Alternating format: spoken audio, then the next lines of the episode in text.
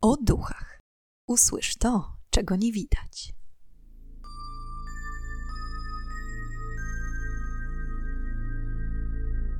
Witam i pytam, czego dusza pragnie.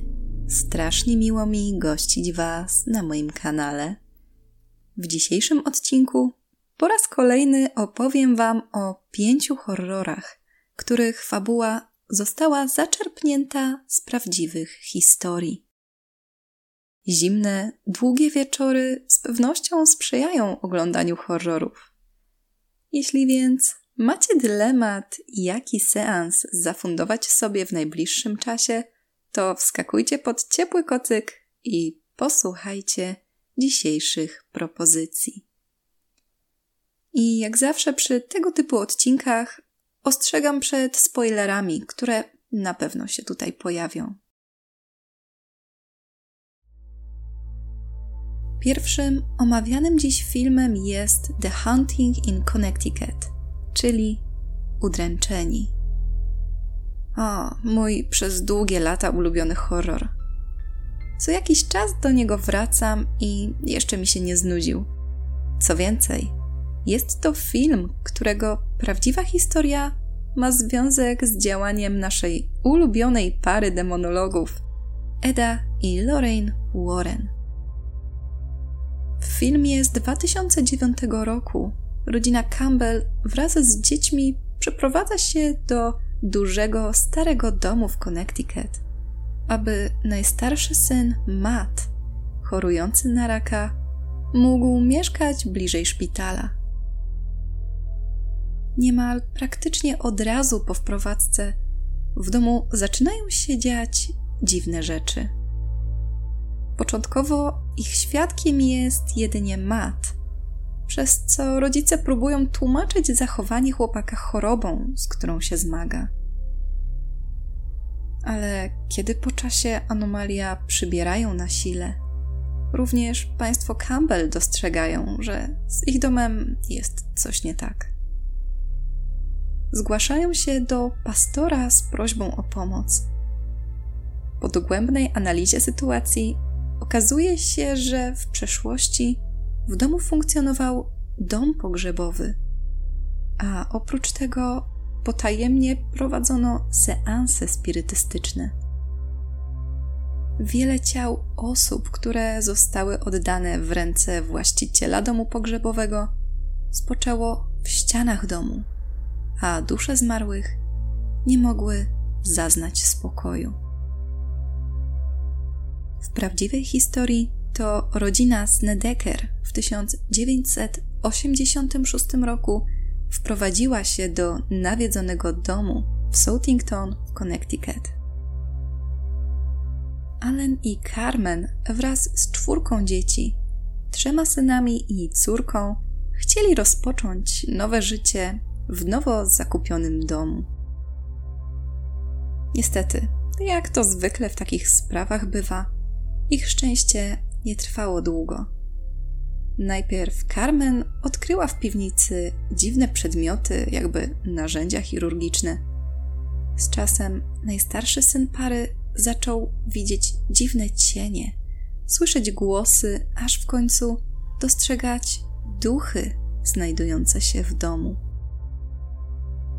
Z przerażeniem rodzina odkryła, że dom, w którym zamieszkali, działał niegdyś jako zakład pogrzebowy, a narzędzia, które Carmen znalazła w piwnicy, były narzędziami wykorzystywanymi do tejże profesji. Duchy i demony zamieszkujące dom zaczęły nękać rodzinę fizycznie oraz psychicznie. Głosy, cienie, postacie, smród zgniłego mięsa, woda zamieniająca się w ciecz przypominającą krew. To wszystko i jeszcze więcej dręczyło Snedekerów. Miało dojść również do kontaktów intymnych demonów z Carmen i Allenem.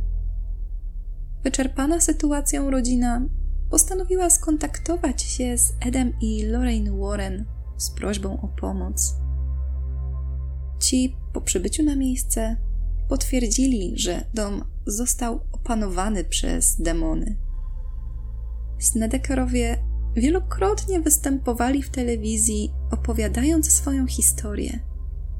Mieszkali w domu dwa lata, zanim go sprzedali. W 1992 roku powstała również książka zatytułowana In a Dark Place The Story of the True Haunting autorstwa Reya Gartona, opisująca koszmar rodziny.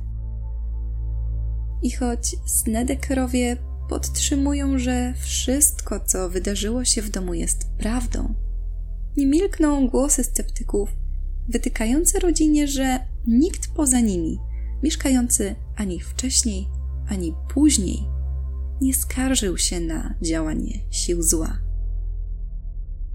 Czy historia jest prawdziwa, czy nieco podkoloryzowana, to wiedzą wyłącznie oni sami. Pewne jest jednak to, że o ich nawiedzonym domu usłyszał cały świat. Drugim filmem jest Borderland, czyli Droga do piekła z 2007 roku. Fabuła filmu jest luźno oparta na postaci Adolfo de Jesus Constanzo, barona narkotykowego i przywódcy kultu religijnego, sekty składającej ofiary z ludzi. W filmie trzej absolwenci szkoły średniej, Ed, Henry i Phil, imprezują w Galveston w Teksasie. Jako, że mają wakacje, chcą zaszaleć, to postanawiają wyjechać na tydzień do Meksyku, aby odwiedzić kilka klubów ze striptizem. Niestety, ich wyjazd nie okazuje się być tak udany, jak na to liczyli. Znajomi szybko wpadają w konflikt z meksykańską sektą, mającą powiązanie ze światem narkotykowym. W prawdziwej historii morderca Adolfo oraz jego sekta 14 marca 1989 roku porwała i zamordowała amerykańskiego nastolatka Marka Jamesa Kilroya. Zanim został pozbawiony życia przez porywaczy, torturowano go przez długie godziny. Cały opis zbrodni jest niezwykle drastyczny. Może zdecyduje się go opisać w osobnym odcinku poświęconym prawdziwej historii tego horroru, jeśli oczywiście bylibyście takim zainteresowani. Zarówno w filmie, jak i naprawdę Adolfo Constanzo i jego kult wyznawali religię zwaną Palo Mayombe. Jest to wyznanie afrokubańskiej religii Palo. Wyznawcy nazywali Adolfo ojcem chrzestnym, El Padrino. Jego najwierniejszą wspólniczką była natomiast Sara Aldrete, nazywana matką chrzestną, La Madrina. Kult został oskarżony o wielokrotne składanie ofiar z ludzi w sposób rytualny. Ciało Marka złożono tuż obok czternastu innych zabitych na ranczu należącym do sekty. Sam Adolfo zginął z rąk członka swojego kultu, rozstrzelany karabinem podczas ucieczki przed policją. Trzecim omawianym dzisiaj filmem jest film The Strangers, czyli Nieznajomi z 2009 roku. W filmie zakochana para postanawia spędzić kilka dni w uroczym domku, znajdującym się na całkowitym odludziu. Tuż po weselu przyjaciół, Kristen i James wyruszyli w drogę do domu należącego do rodziców Jamesa. I choć wieczór zapowiadał się cudownie, już o czwartej nad ranem ich błogi nastrój zaburzyło pukanie do drzwi. Nieznajoma kobieta zapytała, czy zastała Tamarę. W tym momencie zdezorientowani Kristen i James nie wiedzą jeszcze, że lada moment do domu wtargnie nastroje zamaskowanych intruzów, tym samym rozpoczynając makabryczną grę o śmierć i życie. Film został oparty na prawdziwych wydarzeniach, ale nie tak jak do tej pory koncentrując się na jednej historii, a na aż trzech. Pierwszą z nich bez wątpienia jest sprawa rodziny Mansona, morderczej grupy grasującej pod koniec lat 60. na terenie Kalifornii. Historia tak zwanej rodziny jest niezwykle skomplikowana. Między innymi polegała na próbie rozpoczęcia wojny rasowej, o której przekonywał swoich wyznawców Manson. W filmie można zauważyć dość duże nawiązanie do chyba najgłośniejszej zbrodni rodziny Mansona, jaką było pozbawienie życia żony Romana Polańskiego, Sharon Tate oraz jej przyjaciół. Drugim wydarzeniem, którego inspirację można dostrzec w The Strangers, są morderstwa w Keddy z 1981 roku. W zbrodni zginęły cztery osoby: Sue Sharp, jej syn John, córka Tina i przyjaciółka Johna, Dana. Sprawa pozostaje do dzisiaj nierozwiązana, a sprawca bądź sprawcy nie zostali schwytani. Córka Tina zostawała przez trzy lata uznawana za zaginioną. Dopiero w kwietniu 1984 roku w Camp 18 znaleziono jej czaszkę i kilka kości. Znów trzecie wydarzenie, z którego czerpali inspirację twórcy filmu, to wydarzenie, którego uczestnikiem był sam reżyser Brian Bertino. Kiedy Bertino był dzieckiem, w jego życiu miała miejsce bardzo dziwna sytuacja. Kiedy wspominał o niej po latach, włos jeżył się na głowie. Pewnego wieczoru, kiedy jego rodziców akurat nie było w domu i był w nim zupełnie sam, ktoś zapukał do drzwi. Bertino otworzył i w progu zobaczył nieznajomą postać, która pytała o kogoś, kto u nich nie mieszkał. Na szczęście obcy odszedł, nie robiąc mu żadnej krzywdy. Później okazało się, że pukający ludzie rabowali domy w okolicy, kiedy te były puste. Nie chcieli atakować ludzi w ich domach, tylko ich okraść. Dlatego też motyw pukania i pytania o Tamarę został wykorzystany w filmie. Przedostatnim opisywanym dziś filmem jest klasyk Egzorcyzmy Emily Rose z 2005 roku. Tutaj raczej każdy fan horrorów nie będzie zaskoczony, jeśli powiem, że film ten został oparty na prawdziwych wydarzeniach. W filmie nastoletnia Emily Rose wyprowadza się od rodziców i zamieszkuje w akademiku, aby rozpocząć studia. Kiedy pewnego wieczoru, będąc sama w nowym miejscu, doświadcza okropnych wizji i traci przytomność, nie ma pojęcia, co się dzieje. Niestety, z biegiem czasu sytuacja powtarza się, a wizje zamieniają się z dręczenia psychicznego w fizyczną krzywdę. Emily, jako zagorzała katoliczka, zaczyna podejrzewać, że może jej ciałem próbują zawładnąć siły nieczyste. Postanawia zasięgnąć pomocy.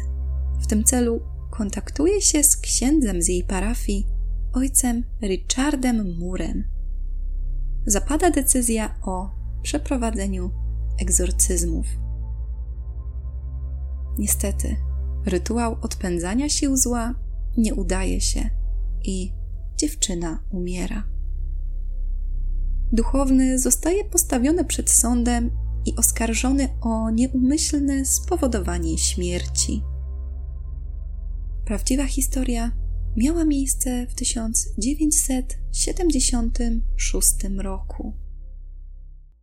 Niemka Anneliese Michel urodziła się w bardzo pobożnej rodzinie. Kiedy miała 16 lat, zdiagnozowano u niej epilepsję. Z czasem zaczęła miewać również omamy, a zimą sypiała na gołej podłodze, aby, jak to określano w jej kręgach, odkupić grzechy świata. Z czasem lekarze zaczęli załamywać ręce, ponieważ jej leczenie nie przynosiło skutków. Jak sama Annelize relacjonowała, podczas modlitw coraz częściej widziała diaboliczne twarze i słyszała szepty mówiące jej, że została potępiona. Wraz z kolejnymi sesjami egzorcyzmów, jej zachowanie stawało się coraz bardziej niepokojące. Piła swój mocz, wyła jak pies i źle reagowała na święte przedmioty. Pod koniec życia była nie do poznania. Na całym ciele pojawiały się ropiejące i niegojące się rany, które egzorcyści uznali za stygmaty. Annelize nie przeżyła egzorcyzmów i zmarła 1 lipca 1976 roku. Podobnie jak w filmie, oskarżono kilkoro duchownych o nieumyślne spowodowanie śmierci. Tutaj jednak winnymi uznano również rodziców dziewczyny, a za bezpośrednią przyczynę śmierci uznano zagłodzenie. Bez wątpienia sprawa Annelise jest najbardziej znanym przypadkiem opętania na świecie. I coś czuję, że jest to dobry moment, aby nagrać w końcu odcinek o tej sprawie. Długo nie umiałam się za nią zabrać, ponieważ jest bardzo rozbudowana i pogmatwana, ale nie ma co dłużej tego odwlekać.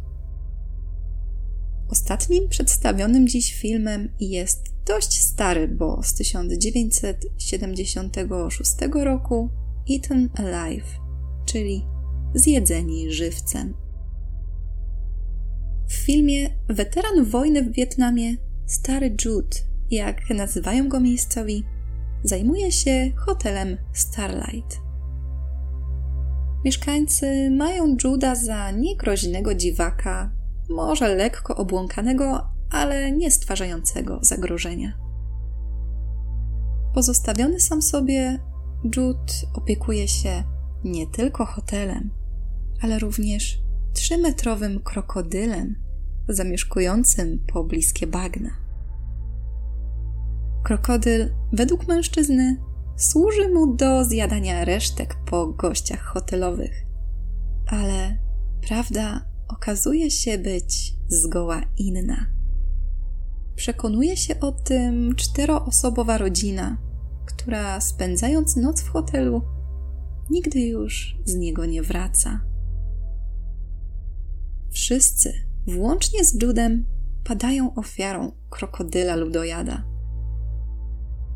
I choć oceny filmu są bardzo mieszane, mówiące niejednokrotnie, że film jest raczej śmieszno-straszny, to na pewno nie do śmiechu jest fakt, że fabuła została oparta na zbrodniach Joe'ego Bala, amerykańskiego seryjnego mordercy, który w latach 30. ubiegłego wieku zamordował kilka kobiet.